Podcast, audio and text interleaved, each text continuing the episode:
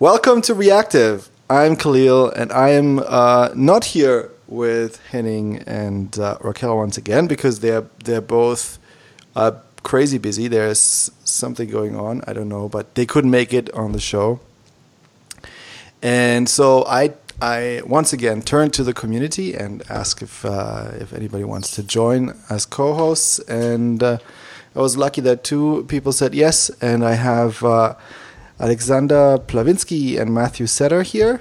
Um, so I just wanted uh, I just wanted to ask you to uh, you two to uh, introduce yourselves and uh, you know tell everybody what you're doing and uh, maybe you can you can also say how you found out about the show since since since when uh, you're listening and stuff. So um, Alex, why don't you start? Yeah, hi. I'm Alex. Um, I'm actually from um, Germany, but it's a more complicated question. I was born in Belarus, so it's uh, uh and yeah, I'm uh, at Sleaze uh, or Sliss on Twitter and pretty much everywhere. Um, and I'm working as a front end developer uh, here in Düsseldorf in Germany. It's uh, it's something like a northwest part of Germany. Awesome, Matthew. Good evening. Yeah, uh, I'm Matthew. I am Setter MJD on Twitter. Um, uh, I'm a freelance software developer and technical writer. Um, for the most part at the moment, I am playing the role of documentation lead at OwnCloud. Um, I also am living in Germany, though I'm not German. Um, originally from the east coast of Australia. Wow, cool. Oh, that's a long way to go. it's a long story. yeah. Right. Okay. So, um, so okay. So, so what do you, um, Alex? What what what have you been uh, working on recently? What is what was interesting? Oh dear God. Um, yeah, it's it's a lot of things. I uh, like you know, the company I work for is uh, does something actually really boring and it's hard to identify with because uh, we do business to business things for call centers. Uh-huh. Um, so they uh, what we do right now is just like planning and forecasting things, like uh, all the calls that um, the call centers get. We get the data, how many calls and uh, what else there is and we do a forecasting of this stuff, like how many calls we we think that there will happen in the future, and um, it's one of the parts that we are developing. But the product is really really huge.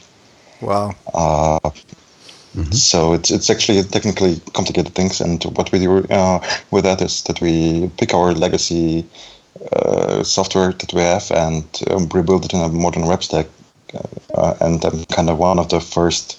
I'm actually the first front end hire, um, like designated for the front end hire in the company. So I got lots of freedom to play with, and um, interesting things. Uh, dear God, that sounds uh, that we, sounds cool.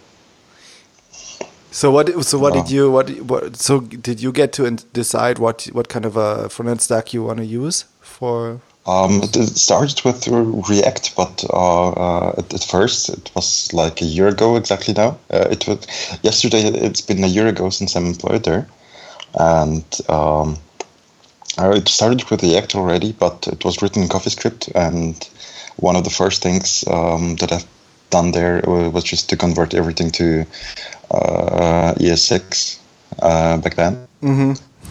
it's like uh, I, I, was hired and then I started doing refactorings because um, the problem there that there were people, um, mostly backend people. So some of them were doing some front end, mm-hmm. and you could see that in a way. Like uh, I don't want to uh, say bad things about uh, backend people, but you know there, there's still a difference uh, when you are not that deep into the matter.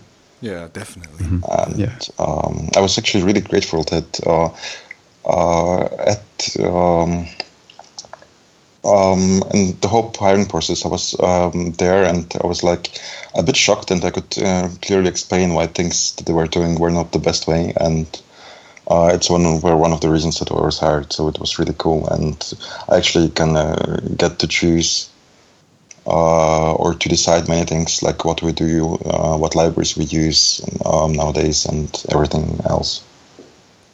Gotta like that.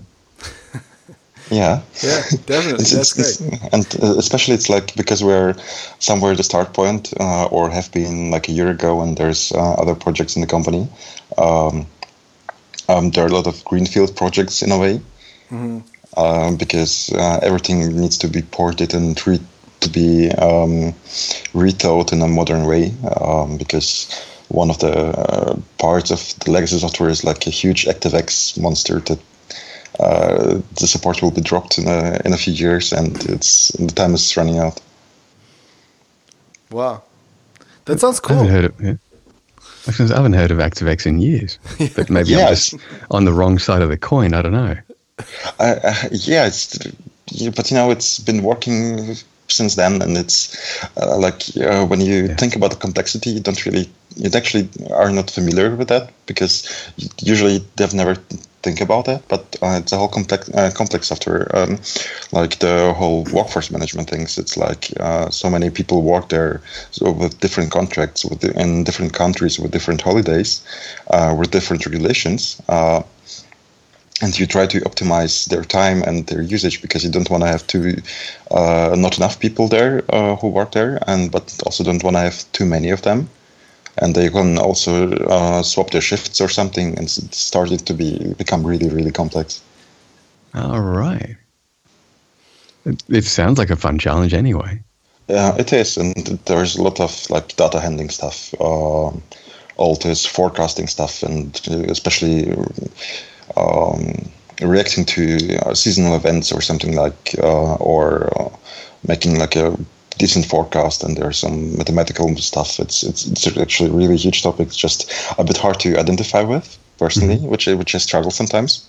Because you know it's just software for call centers, and I'm not a call center.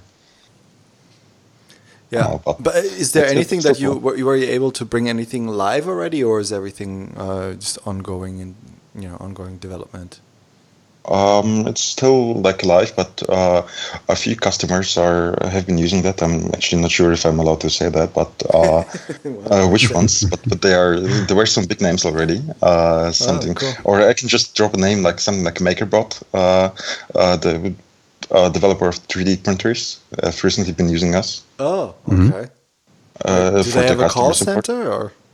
I I'm I actually have no idea about the site, but they uh, they somehow like they do their uh, support somehow with, with it, and they plan. I have no idea about that, but I've just heard the name um, recently a few times. And there are a lot of other companies. Just you know, it's such a, uh niche parts of the business that you uh, if you're not really interested in it or don't really work in it, you probably don't hear about it. Like I've never heard about it before uh, I started working here. Yeah, yeah, totally. It's it's very niche, especially since it's like it's not even like uh, a call center or something. It's a business to business. So basically, you create software for um, other call centers to use. I guess, right? Yeah, uh, it's exactly that. Yeah. Yeah. And especially their planners and what there what else there is. There's like a lot of roles. Uh, it's, it's all complicated. Yeah, I can imagine. Because also call centers, like they, uh, it's basically just an organizational marvel, like to run to to run uh, a call center, right? Because Yeah. so so many different people, and there's the different shifts, and they have the scripts. Are you dealing with their scripts as well, where they like have to go through the different responses they I- have to give and stuff? I don't think so. Um, it's just like the parts of the how they actually work there. Ah, Okay, Uh, but um, scheduling and stuff. Yeah, uh, that and there is also uh, like one part of the company. Um, it's not only that, but um, recently, like a few years ago, the company built another one. It's uh, called uh, the call center, the call center school, and we do educational videos uh, for like how to. So people who work there can educate yourself how to be better or how to work better, something like how to be nice on the phone or something like this. Wow. That must be a fun challenge. Yeah, the, the, the people, um, they're actually, it's really cool because they do really interactive videos and stuff and like, uh, Okay.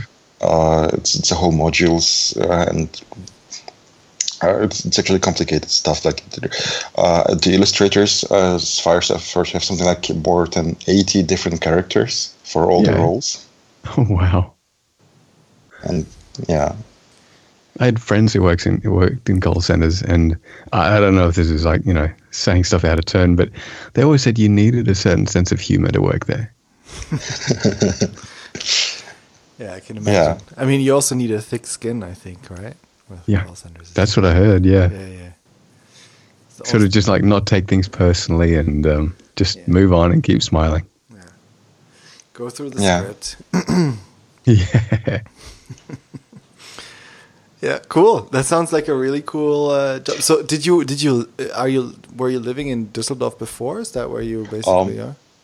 No, it's um, like I came around in Germany. I've been um, before. I've been studying um, in Bremen. It's like in northern northern Germany, Uh-huh. and then I started working in Hamburg uh, as an agency, um, and um, then I was on a leave for uh, some time, and then I moved to my girlfriend, and then decided to look for. Uh, a job here. Um, it's I'm living close to Düsseldorf, and uh, it was the company that uh, uh, really was looking up to like it's it's a great atmosphere here. So they uh, people somehow compare it a bit to uh, like sometimes, uh, or I, I don't want to sound like I'm bragging. So it's uh, it's just a great it's just a great office.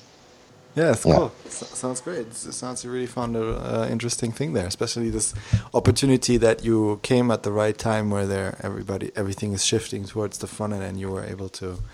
Uh, You're basically able to work on these uh, greenfield projects. This is definitely uh, Yeah. it's really cool. And for, for a fun fact, like uh, uh, like I learned React actually from uh, hearing about Reactive. Uh, do you remember like like a year ago? Uh, Yes. We had this Fido project. Yes, and we're still using it, by the way. Actually, really? Yeah, yeah. Every episode, uh, Henning is is going to Fido and checking out the reviews and stuff. Yeah, and Yeah, uh, that's what it was like. Uh, I was sitting on my couch in the living room and like decided let's learn React, and uh, I want to have a cool project to work with, Mm-hmm. and that's how it all started. And now I got a job. so awesome. nice. Like So, I- so, so for, for, for everybody who doesn't know, know what Fido is, so Fido is a little uh, project that you can check out at fido.surge.sh. And um, so basically, what you can do, we you can you you can um, um, basically insert. You, you go to my podcasts. Up to the right, there's a button says my podcasts and um, you can insert the I, the podcast ID from the um, like the iTunes store, and then what it will do, it will fetch all the reviews and list them with um, so basically shows the the latest review. It shows at the top, and then it goes you know from latest to to last. Um, and um, and we because we needed a tool to quickly check out all the reviews or to to, to quickly see um, all the latest reviews over all countries because it's because it's an international podcast and when somebody in Germany goes to review the podcast um, it's in the German iTunes store basically. And if somebody in the US reviews the podcast then it's in the US iTunes store. So in order to actually see all the rev- like there's no way in iTunes to just see all the reviews as far as I know. Like we didn't find it. So what you need to do is like you always have to switch stores to find you know to to see to check it to switch stores uh, in every country or uh, all the languages, or I don't know. But you have to switch around. It's, it's really awkward to to check out um, if you have any new reviews. And every show we wanted we wanted to know if we have any new reviews, so we can read the latest review, and uh, you know read it out loud on the podcast and stuff. And uh, and in order to do that, um, we just started. We just like we had a bunch of little projects we wanted to start um, in the reactive community. There's a GitHub uh, um, organization for that as well. And uh, so we, I think we just asked if anybody wants to do that, and uh, I think yeah, and cilice or Alex, he just uh, he just took up the project because he wanted to learn React, and he um, and he wrote it. And so you can go to fido.surge.sh and put in the, the ID and, and pull up all the reviews. It's really handy if you have a podcast. Mm-hmm. yeah, really cool. It's awesome. And that basically, but there's there's uh, something's weird for some reason. Uh, the drop down menus for me, it, they don't show. Um, they, when you choose something, it doesn't show it in the drop down anymore. I mean, it still works, but I, something's weird. I, I, can probably like try to renew things there. It's I haven't looked it for for over but, a year. But it's weird that it's broken now since nothing was depl deployed. You know, like it's it worked once and suddenly it broke. Maybe maybe it's Chrome. Maybe Chrome is the problem. I don't know. That some CSS property doesn't work properly anymore. Well, maybe that or like a particular version of Chrome or something. Yeah, must be something like that because nothing changed with the code really. Yeah, but that, that's that's really awesome. Yeah, cool. So you learned React and then you went out and uh, tried to find a job and, and, found a React job basically. Yeah. So cool. That sounds pretty cool. I was actually look, like looking for a company that I, I wanted to do front end full time. Yeah. Because um, before that, I you know, was mostly like a full stack developer, but mixed with PHP, and I didn't want to do that anymore. Mm-hmm. Uh, but it's like my PHP fatigue it was, was getting so much bigger and bigger every time I opened it. Mm-hmm. And uh, I kind of like fell in love in JavaScript, like doing really all things in JavaScript, like a few years ago. And then I decided, like, yeah, uh, it's time to change that and actually go full ahead in front end stuff because I actually uh, really enjoy that. Well, I mean, I guess it's sort of good to have a, a clear direction and not yeah. sort of be a bit here and a bit there. It's something I have a real problem with. so Matthew, what what uh, what what are you doing? Like all the things, aren't you also podcasting, and aren't you also kind of involved with PHP and stuff, or are you doing a lot of PHP stuff? Um, uh, like I'll, I'll be honest, I probably shouldn't be, but I haven't coded much in a while. Um, it's kind of sad to a while, maybe a couple of months, um, because I sort of found myself spending more time doing technical writing and docs in the last couple of months. Because mm-hmm. I was, I've, I've, been freelancing for about two years, two two and a bit, I think, mm-hmm. and it sort of started off as that typical freelancer of like, well, like a, uh, a job here and a job there, and you know, sort of be feast and famine. Um, and not to say it was bad, but then um, I worked at a co-working space here in Nuremberg, and uh, yeah, about three months ago, I think. Oh no, no, a bit more. So three to six months.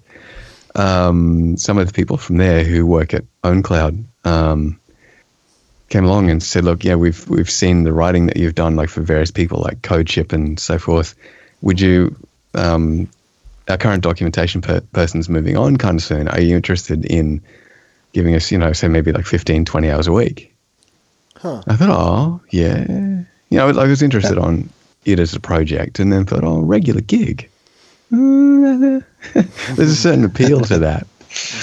Um, and so I sort of took it on and it's, it's sort of in, in a way sort of mushroomed or, or ballooned um, to the point of, I think in the last yeah, about the last two weeks, I thought I kind of miss my code. I, I, I would like to have like a more of a like say a 50-50 split. Mm-hmm. Um, yeah. So I haven't done as much. Um, I, I still do like blogging on a site that I've had for ages called masterzendframework.com, uh, all about Zend framework. I guess the name's a giveaway. Mm-hmm.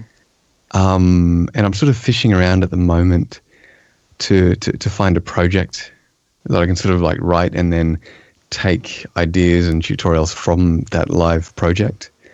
And I was wondering about maybe a, like a, I don't know. Actually, I'll, I'll, throw the idea out there. I'm, I'm kind of, I'm stuck for ideas. I was thinking maybe like a job site, or uh, I really don't know. I just wanted something that was meaningful, not something that was you, you do something just to have something rather something that like I'm interested in doing a certain thing and then I can combine that with writing an app. Mm-hmm. And so you want to stick with it and you want to stay with that over the course of, I don't know, at least six to 12 months. Because mm-hmm. I figure from there, if, if it's got bigger and then you could put it out, whether open source it or maybe Um, it might have some kind of like paid or support component to it. Yeah. Then it's you, you know you you you have real users, so you have to make real decisions um, and really sort of think about how you do things, and not be um, well, no one's ever going to see it anyway, so I can just kind of do what I want. You know, you, you have a project that is more meaningful and, and people could relate to, hopefully. Yeah. Um, Yeah. So that's kind of something that I'm I'm trying to figure out. Um, but otherwise, yeah, doing lots of doc work, uh, getting to understand the other side of of or another side of, of software development in that you know writing docs that are meaningful to people, whether they're a first time user, whether they're the I don't know the team lead or manager or project manager who isn't necessarily a coder um, to maybe say another developer who's say just been hired at a company and knows nothing at all about the code base.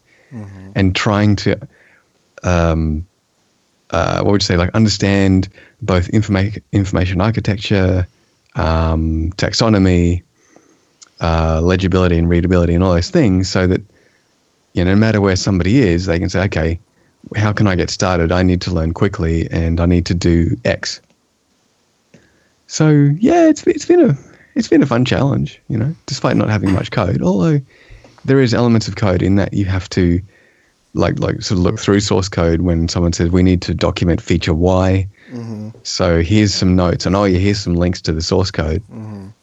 So sort of going in and looking at it and seeing how it works, getting something running or experimenting with it. Mm-hmm. So it's not completely no code. It's just I guess not as much as I'd like. Yeah. Yeah.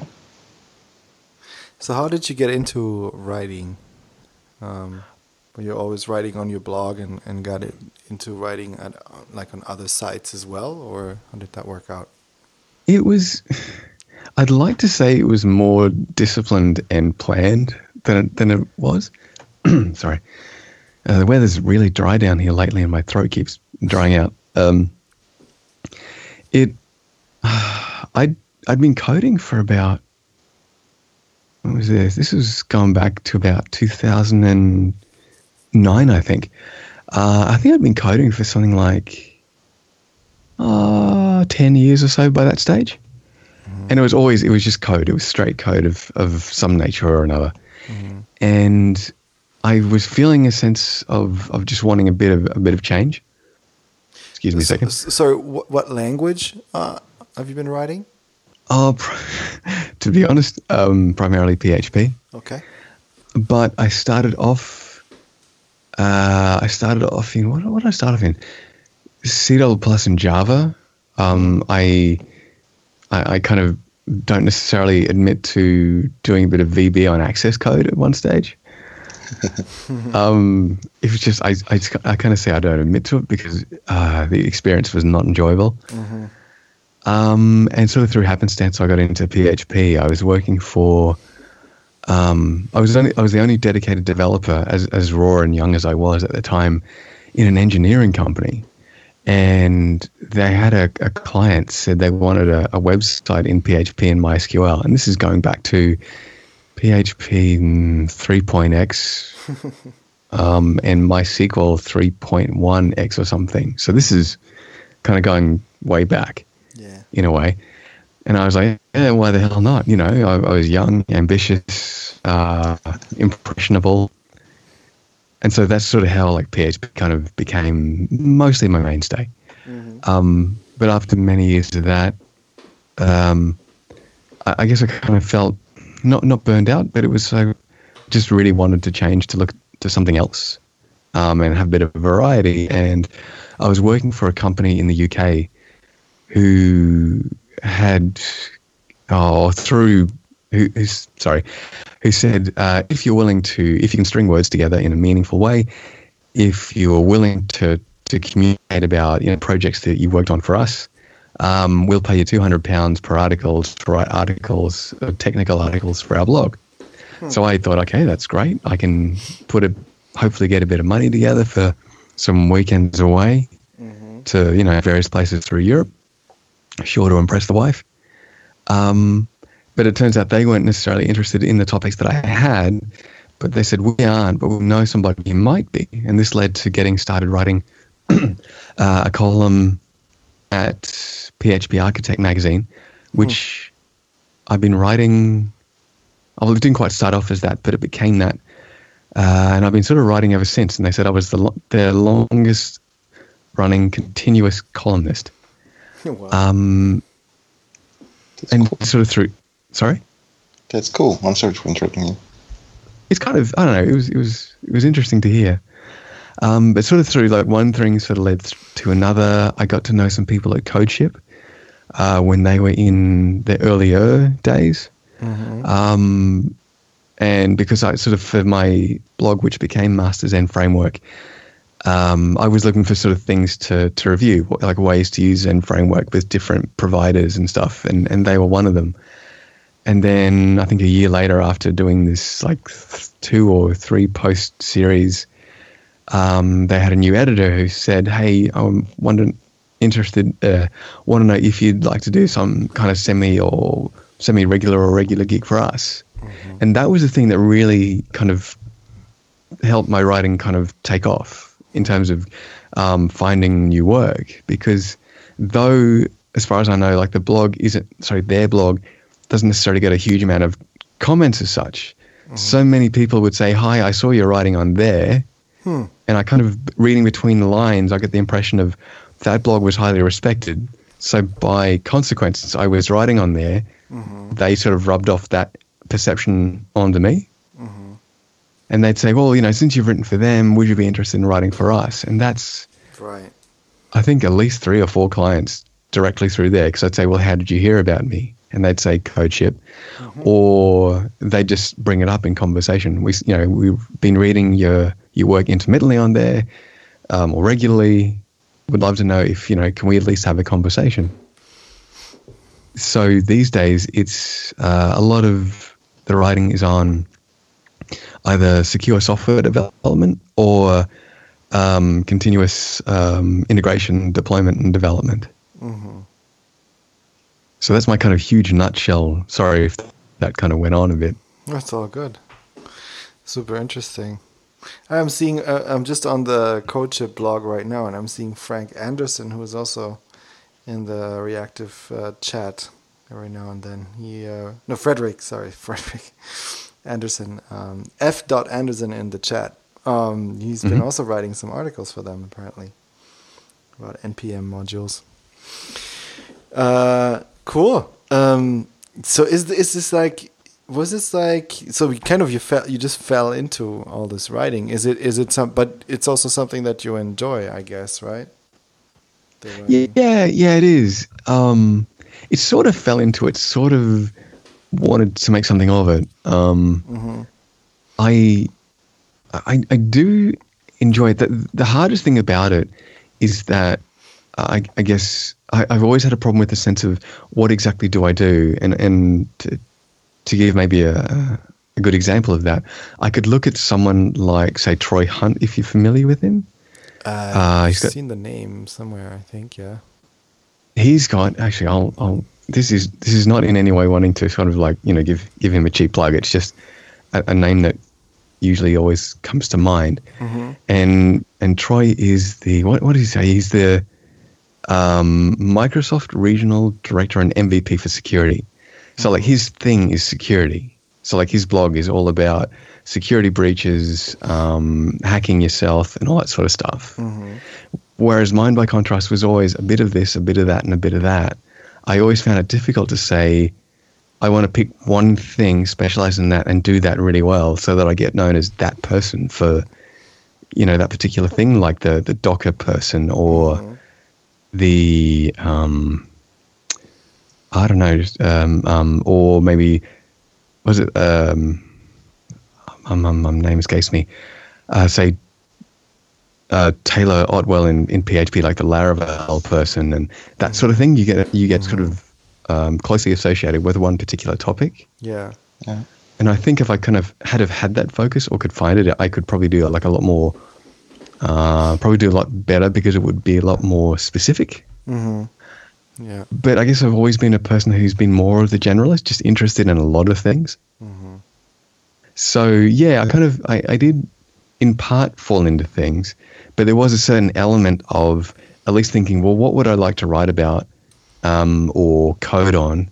Because in the earlier days, I would I did sort of write about almost everything, and it was really hard because someone would say, "Oh, would you like to write about this?" and you might never have heard of it, and it kind of can be fun, but after a while, it's you, you, there's always this huge kind of research aspect to it. Mm-hmm. Yeah. Yeah, you've got to find somebody who knows about it, or you know, do some code experiments, figure out how to install it, and all this sort of stuff. Mm-hmm. And it became progressively easier to say narrow down to maybe say three topics, and do those on a semi-regular basis, and you, then you can just keep drawing on information that you already have and knowledge that you you have, or or kind of just build a little bit extra. Mm-hmm. And then the other part is maybe something. Um, uh, as well is like you sort of um, by by doing by drawing on something that you do on a regular basis, I, I kind of I feel more authentic and I feel more confident in saying what I say. Mm-hmm. So that's been a big thing of, of wanting to to niche down, I guess, so I can I can sort of feel more comfortable and, and confident in in in what I'm I've written. I feel yeah that that's that's correct, and that if I send it to somebody to get it then peer reviewed or technically reviewed, that the feedback will likely be okay. Yeah, that was mostly right. Just a few little things I picked you up on, as opposed to, do you have any idea what you're doing? It's that imposter syndrome kind of thing coming through. Yeah, totally. Yeah, I mean it's uh, it's it's hard because uh, because basically everything is its own little vast uni- universe, even within one language. The one framework is a completely different universe from the other framework, and it's uh, it's really like eh, I find it basically impossible to know all the things.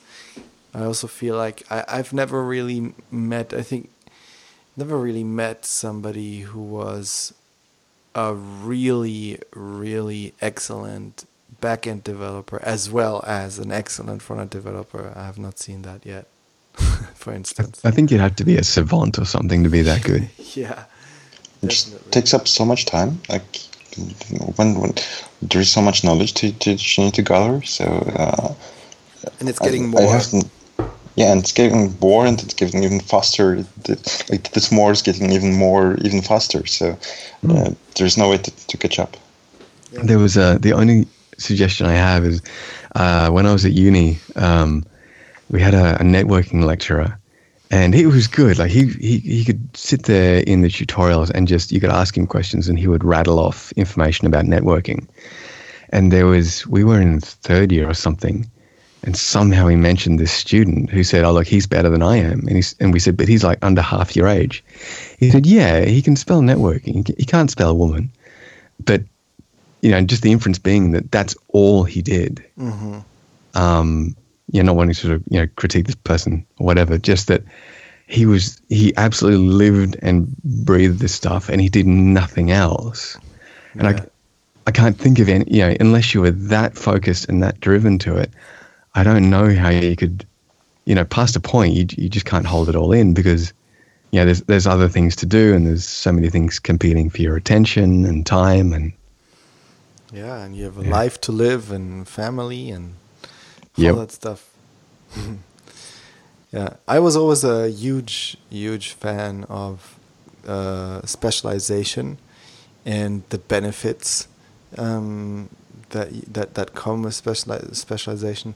I think uh, maybe I even told that story on the on the podcast already. I'm not sure, but I, I definitely like I don't know. That was like 15 years ago or something like that.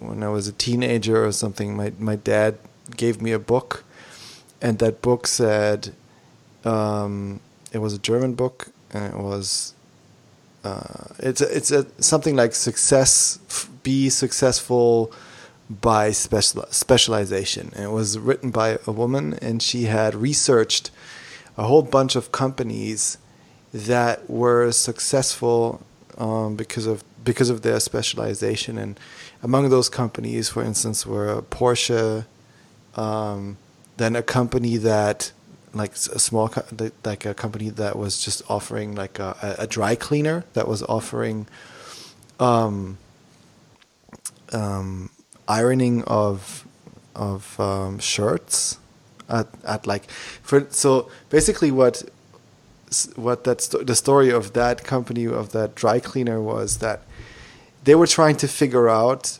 what what would um, how how low would the price have to be for somebody to bring in their shirts every day I think I think it was every day. Was it every week? Maybe it was every week, but like really, really often to mm-hmm. bring all their shirts to get them ironed by them. Like, what was the price? So they did a lot of like they questioned a lot of their cu- customers, and basically the customer said like, well, when it's like one euro or one Deutschmark back then, I don't know, um, then then I would do it. You know, that would be low enough. So basically, they figured out how to get the price so low. So they, so they invested money into some sort of an ironing machine.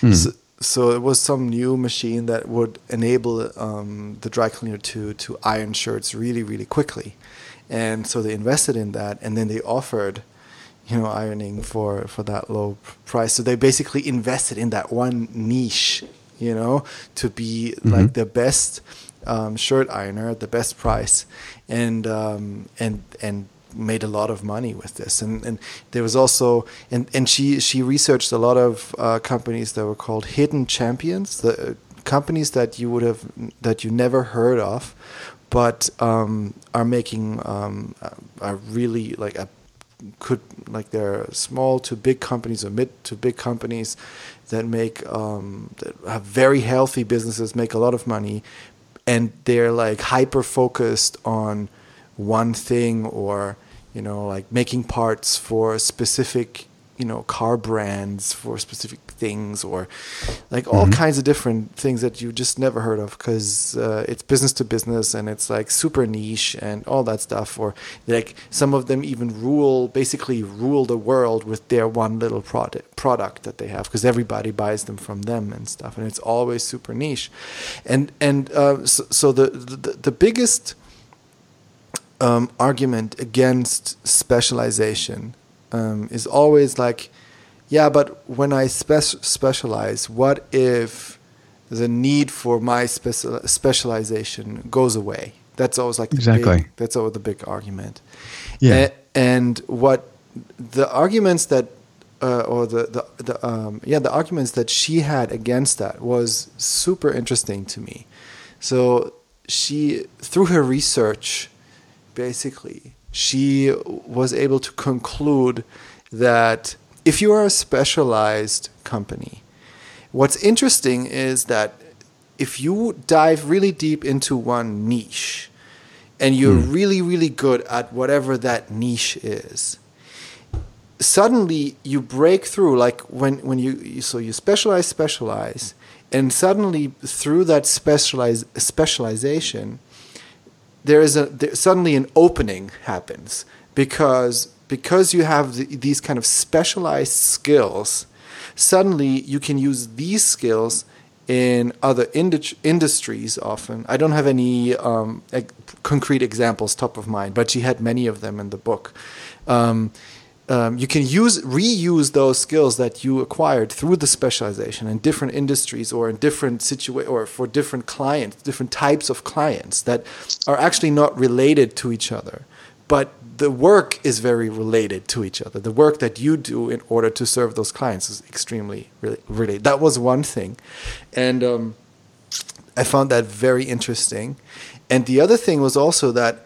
Um, the thing this this event where suddenly something is not there anymore and it's surprising you and taking you off guard and you suddenly like uh, you don't have a business anymore.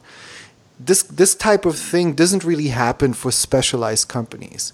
It happens for companies that are generalists because they're not deep enough in those businesses. So there's t- parts of the businesses that just break away because they they're not aware of what the what's going on in the market, or they're just not you know they're just not um, specialized enough basically to understand the dynamics properly and what what's going on.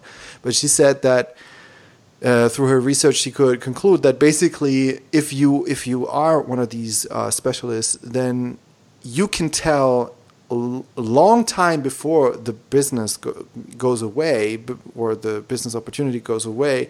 You can tell that it's gonna go away because you're so specialized. You can you you and you understand that market extremely well.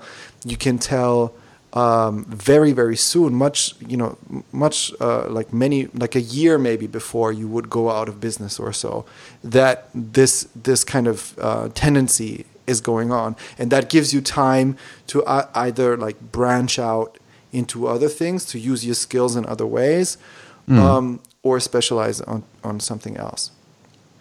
And I found That's this I, I- found that very very interesting and it really hit home for me. And I, I- I was always very fascinated by uh, specialists and spe- specialization and the opportunity of spe- specialization. And also for me personally it it's as soon as it became clear for me that that the front end is kind of in, and JavaScript is kind of where I want to go um, I, I never hes- hesitated because of this kind of this book I read once. I never hesita- hesitated to to make that decision to say, "Oh yeah, this is." Once I found it, like I was like, "Yeah, this is clear to me. I need to go, and I'm just gonna do it." And and I'm still kind of finding. I'm still kind of learning about you know uh, or kind of trying to find you know even even deeper niches within my niche to go even more specialized more specialized more specialized because that's Okay. really that's really the only way uh, how you can make yourself indispensable and really useful also uh, in this in this kind of pr- in in any profession I think or in this world and it also gives you just uh, a lot of, a lot more leverage um, than than being um, a generalist. Um, often, I think. Well, it depends really. Like, I've, you know, I'm not gonna knock just generalists in general because because they might very well be uh, amazing generalists. Uh, I think there are definitely, but for me, for me personally, I could not do it. I definitely found that for me, I, I can't be a full stack developer and be really good at all the things in a full stack.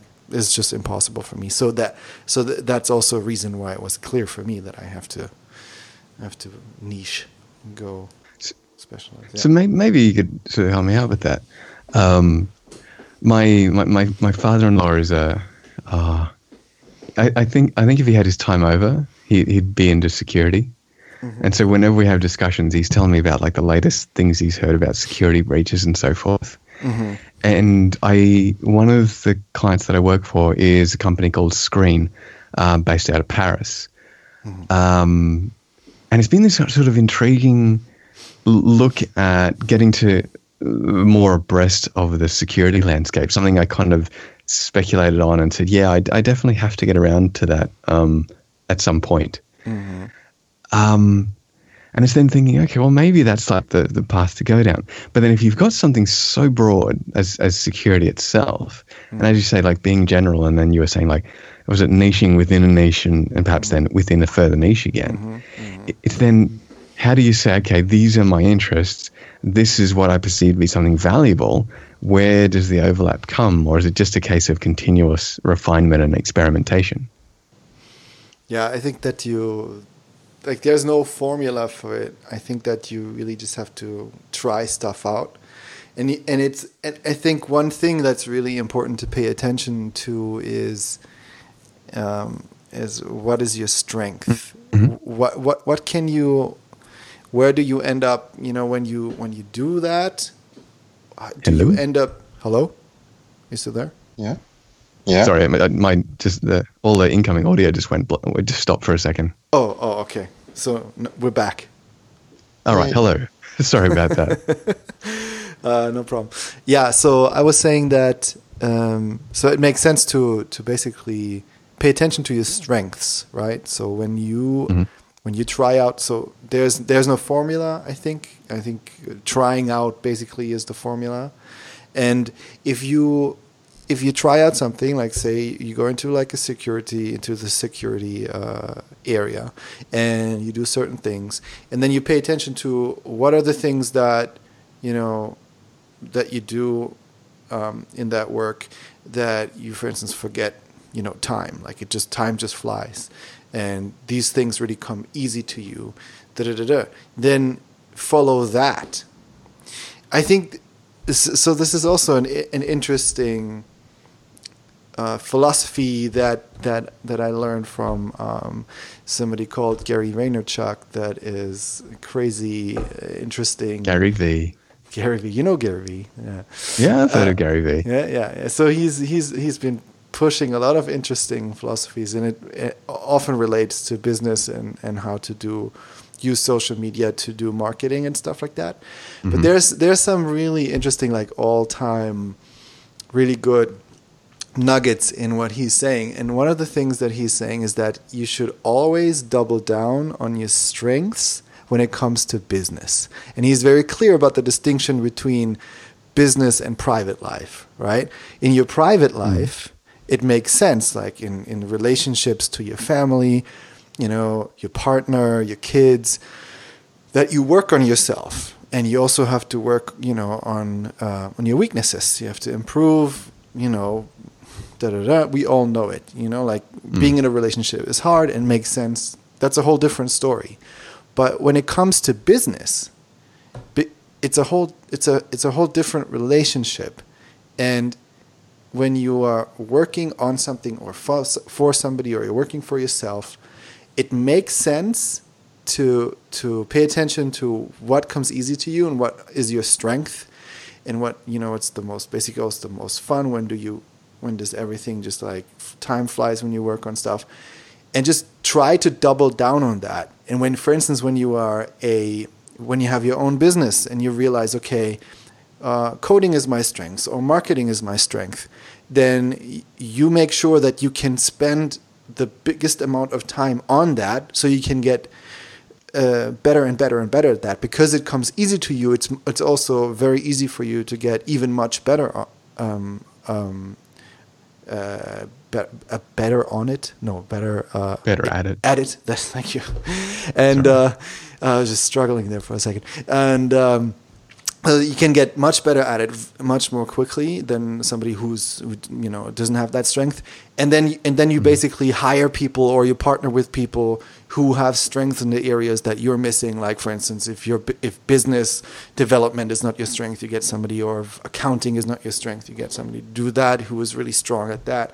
And that's a really good kind of way to um, uh, yeah to build a business or to, to, like it sets you up for success really and and um, and for growth and positive kind of growth and if, and for like a happy kind of environment to work in mm-hmm. so like there's a lot of things that that kind of maps against that that are really interesting and it kind of works well together with the specialization aspect where you kind of uh, figure out what is your strength and you try to specialize on that and kind of follow that and t- and you know kind of see where does that get you. Hmm. Yeah, that makes a lot of sense. That sort of that, that resonates really well as well. Huh. It's it's it's actually something that I I actually applied. Um, the when I changed my job the last time, so mm-hmm. because uh, I was working for for um, a, di- a, technical, uh, you know, like client services uh, agency. Yeah. And um, and and kind of work in life there was kind of like a you know digital a- agency type of life, and um, mm-hmm. so like, uh, but it was, but it was it's it's kind of it was kind of run in a way where I I I ended up you know working on a lot of projects that I did not like where I could not really um, improve a lot, or that were lots of legacy code that was really hard to deal with, and and it was re- lots of frustrating projects to be honest. And there were lots mm. of you know internal reasons, in my opinion, why that was how it was, and uh, and it, and it kind of and it kind of um, became clear to me that at least in this kind of environment, like this kind of client services uh, environment that is run in that specific way, which is which happens often, at least in Germany, in, in this kind of uh, digital digital agencies where where you have people you know that go out to the clients and they just get in projects and then they throw developers on the projects and then everybody scrambles and you know it just you know terrible things happen with the code and like you have impossible deadlines oh, yeah. and all this bullshit. Yeah, mm-hmm. it's just it's just crap. It's just mostly just like bad management of projects, in my opinion, and um, and and and bad decisions with you know to start with like what do you sell? Like there's no thinking about what do you really sell. What is the right thing to sell in order to keep everybody in the mm-hmm. company happy and productive and and and also keep the company um, profitable and stuff like. Uh, uh, anyway, um, yeah. So, but the thing is, for, it became clear to me that this kind of environment is not something that I can thrive in, and it's not really my strength to to be in this kind of environment, and that I was more interested in going to more uh, product development kind of environment where it's not mm-hmm. client services, but you have one product that you can work uh, on and you can improve, and and stuff like that. So at that point, I had I had two job offers in front of me basically when when it came to the decision because um, I was looking around at different opportunities, and then there were two job offers, and one basically was a really cool little company that I really liked, but that was a client services company, a little bit more focused and like design focused also, and was very interesting, an interesting opportunity. And then there was the other opportunity to work at on this um, in this in at 1&1, where I'm now the, on this big project.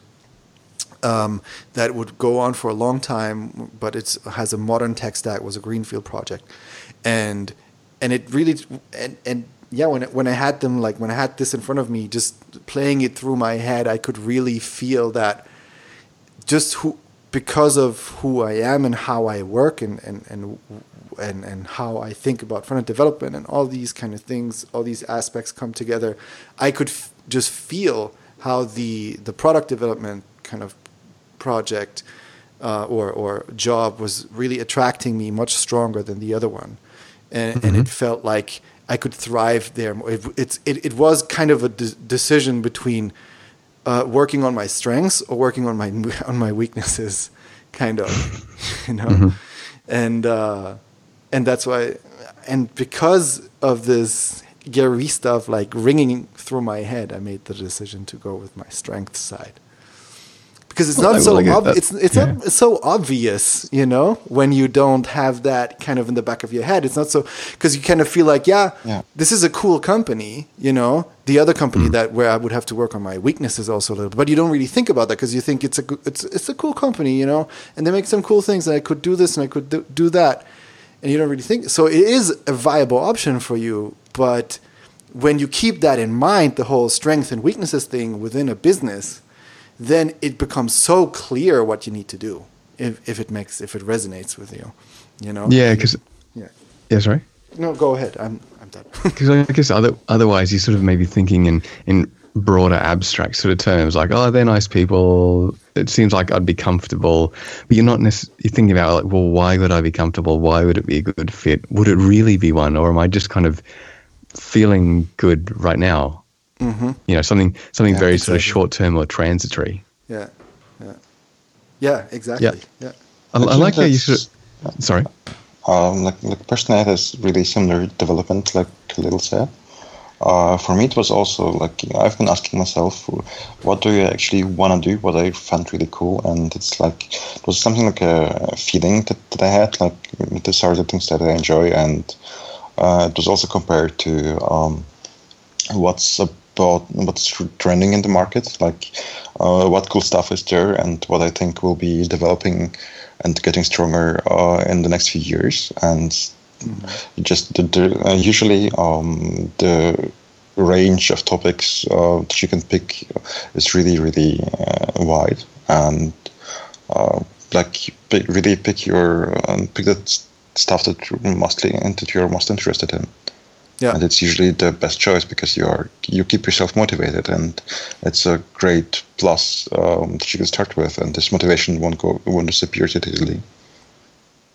Yeah, exactly. Uh, I mean, it really has to be. Um, you also have to have kind of the luck to to have the opportunity to go somewhere where they they actually do what they say they will do. you know what yeah. I mean? Like sometimes yeah. they, they, say, "Yeah, we're gonna do all this stuff, and we're gonna work all with we're gonna do work with this and work with that," and then you go there and it's all uh, completely different. Yeah, but uh, what, yeah. yeah. Sorry. Uh, uh, Alex, did you, did, were yeah. you going to say something? Um, we're talking over each other. Yeah, like um, this exactly think um, actually happens, but I think uh, it it can happen uh, because uh, like companies also try to sell themselves to you, and but uh, it's the same like you from as uh, an employee you try to sell to sell yourself to the company. Yeah. Um, but you know sometimes both sides can lie or pretend like uh, sometimes they, they just fake it until they make it sometimes.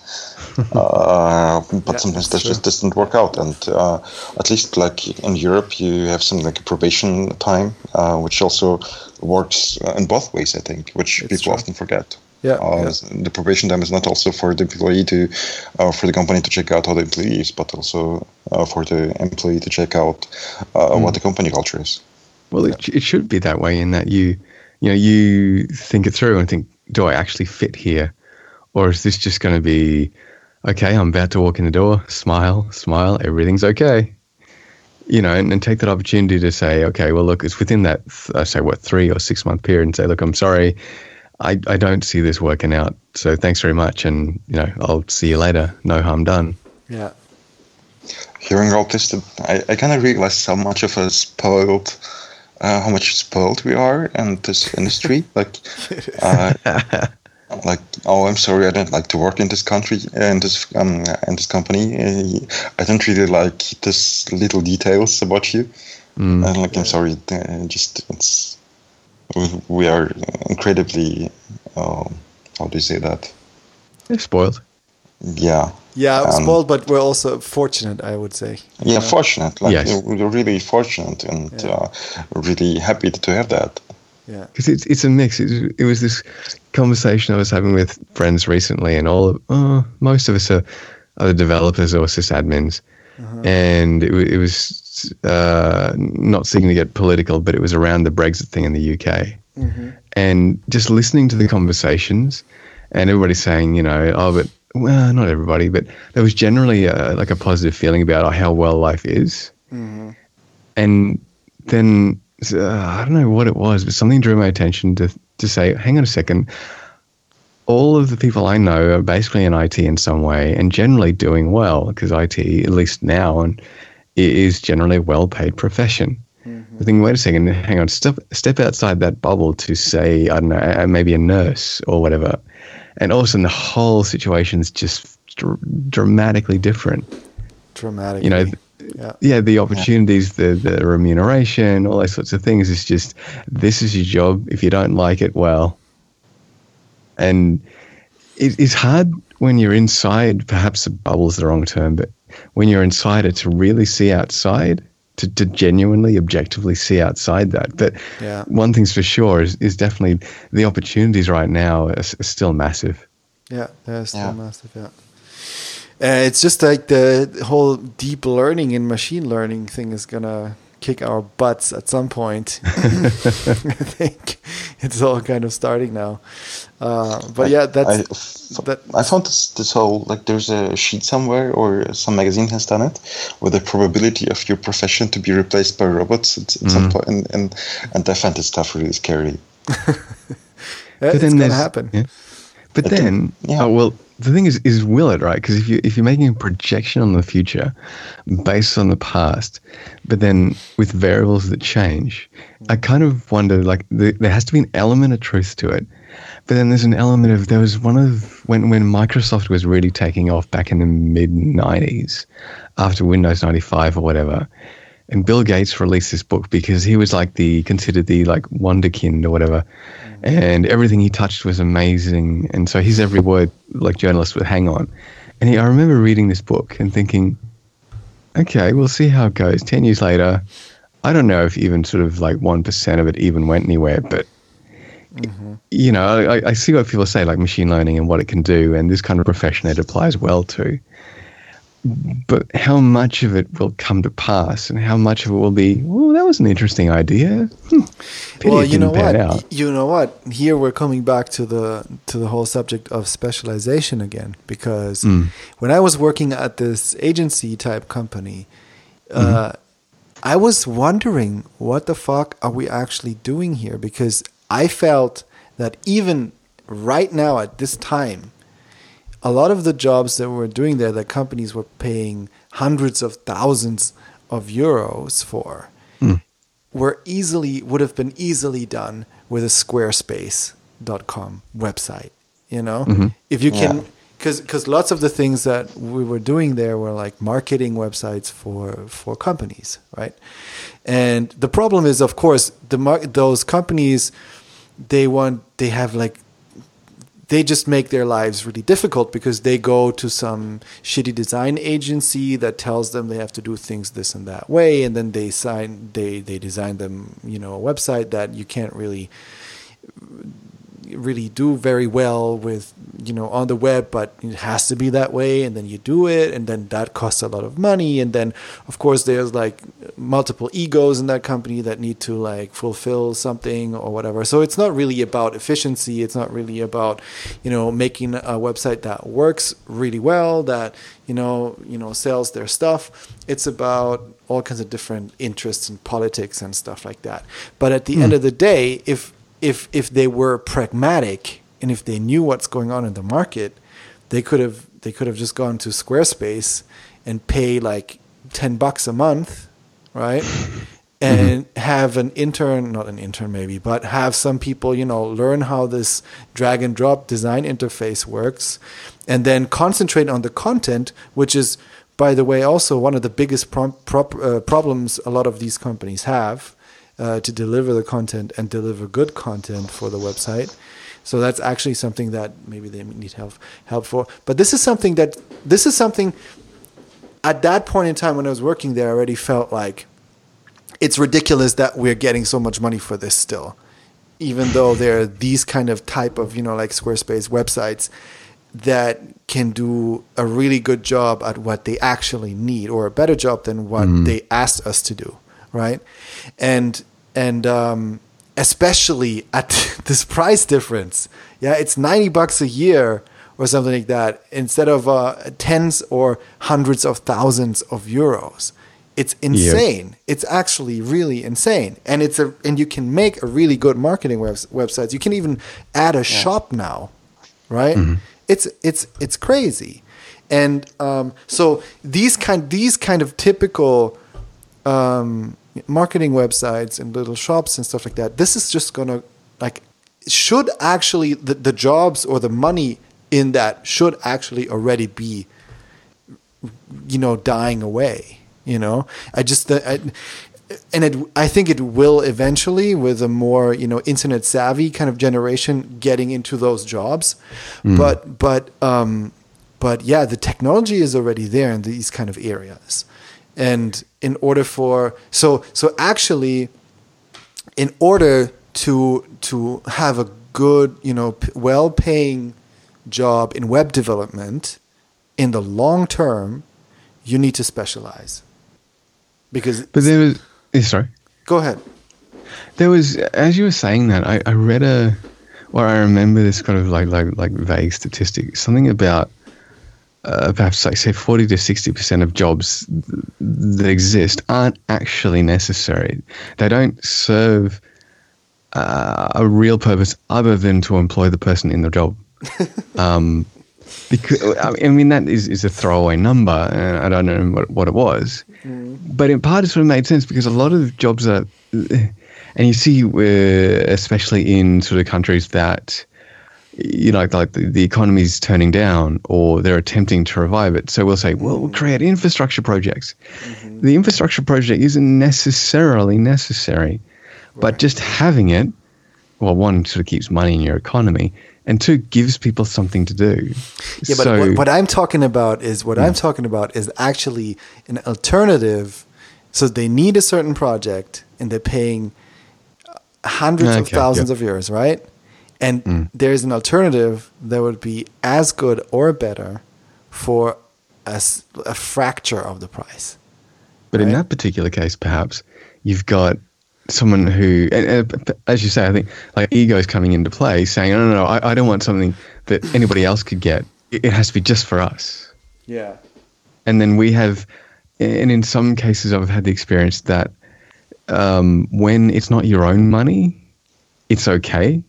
But if if you had a sense of uh, um, some clear sense of connection to like that sense of ownership of or investment in that in that cash or in that turnover, that it sort of affected you personally, you'd likely, I guess, make a, a different decision.